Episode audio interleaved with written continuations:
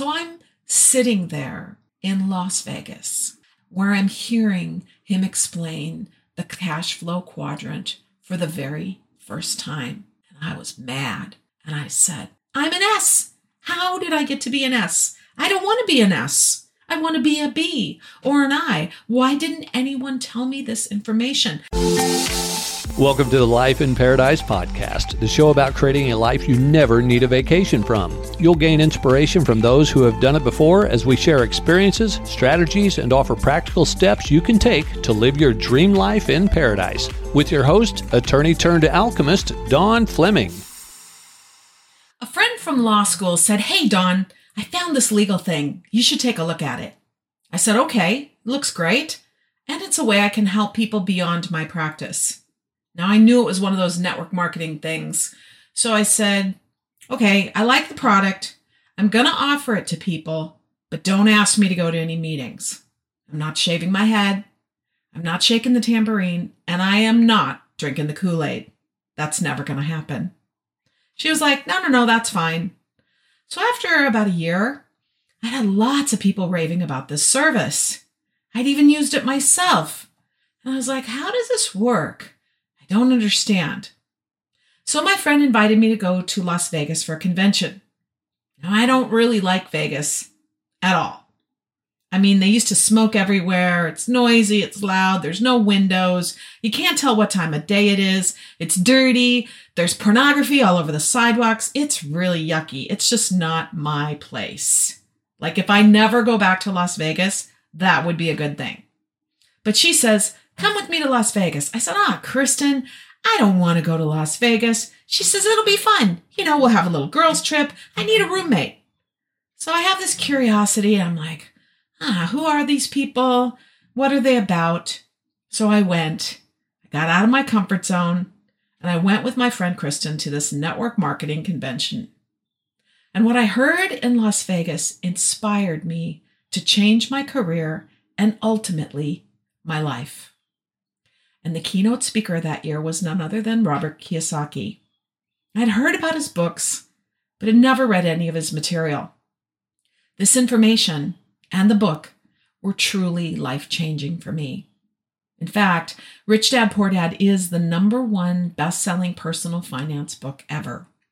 It largely tells the author's story about the way he learned about money from his two dads, his own poor dad, and his friend's rich dad. Now, the cash flow quadrant is actually Kiyosaki's second book and the one I happened to read first. It goes further in depth about the framework he introduces in the first book. Now, both books are worth a read, in my opinion. And I, in fact, I'm pretty sure I own all of the books in the Rich Dad series. Now, the author has had some controversy, and I certainly don't agree with everything he says or believes. That said, how much did you learn about money, finances, and how to build wealth at home or in school? I sure didn't look, learn much at either of those places. So these books really shaped my financial literacy and empowered me to live the life of my dreams instead of dying at my desk as a lawyer. So, welcome to the September book review episode of the Life in Paradise podcast. I'm going to go through briefly what the cash flow quadrant covers so you kind of get the idea. But it was something I never heard of before. I'd never learned any of this. So there are four categories. Think about a, a plus sign, right? And there's four quadrants or XY axis if you're technical. And the upper left hand corner is employee or E, the lower box below that is self employed or S. On the upper right side is B for business owner, and the lower right side is I or investor. So, with an employee, of course, you have a job. We've all probably been employees, uh, unless you're a trust fund baby and you never worked before, but most of us have had a job. A lot of us went on to be self employed thinking that was the be all end all. Oh my gosh, you know, grow up and be a doctor or a lawyer or a dentist or an accountant. You have your own business, right? That was kind of nirvana uh, for you know me as a middle class individual. That's not what rich people teach their children, though, is to live on that left side of the quadrant.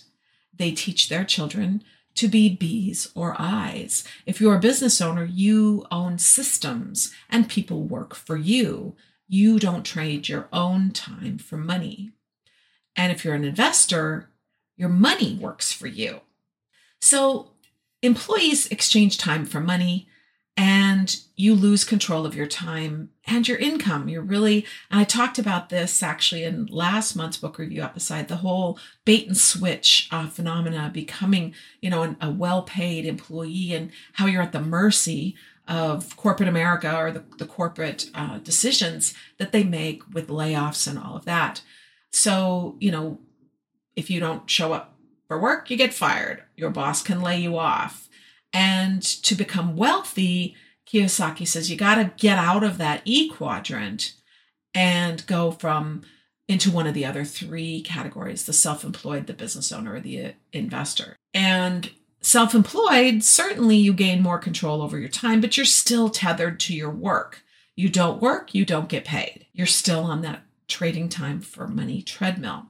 He, he describes this category as instead of you owning your own job, your job actually owns you, right? Because to make money, you still need to work, but you're not at risk of being fired by your boss. So you do have a little bit more control over your own destiny. But we all know there's only so many hours in a day. So if you're on a trading time for money treadmill, uh, it's limited. Your your income is limited.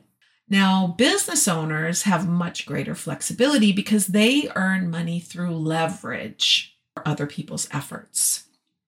And he, and he defines a B quadrant business as having 500 employees or more, or one where a business owner could actually just take off for a year and not have their income affected. So that's a pretty big distinction between, say, an accountant or a doctor or a lawyer. You can't just take off for a year and not have your income affected. Whereas if you're a B quadrant business owner, you could. We'll be back in a moment.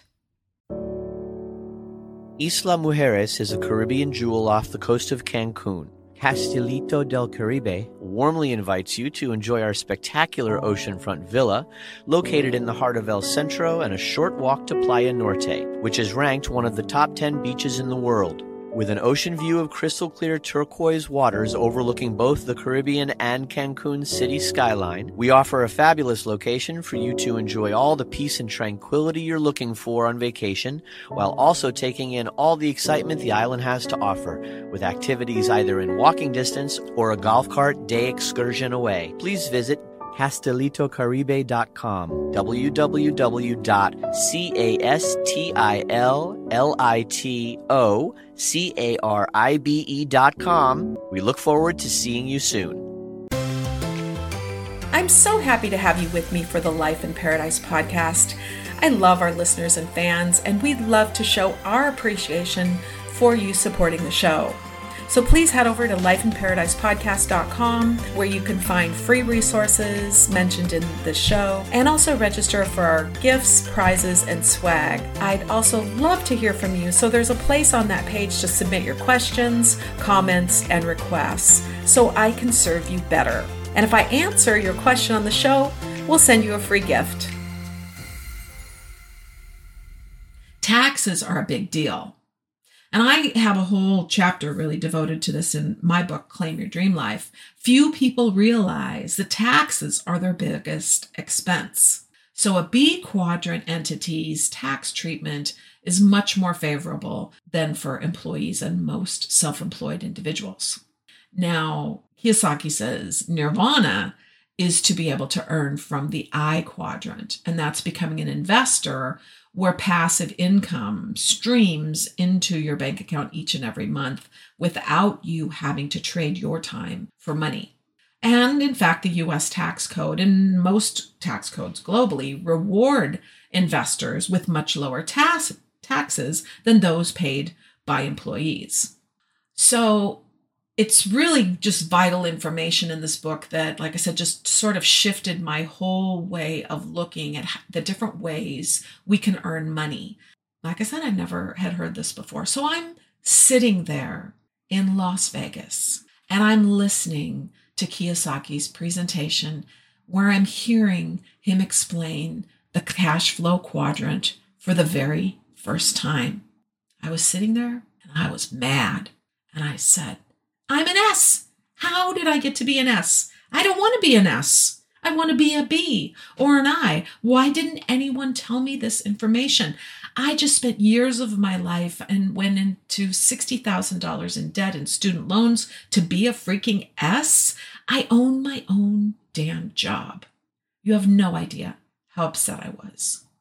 But while I'm sitting there, a light bulb goes on in my mind. And I go, wait a second. He just said network marketing is a B quadrant business.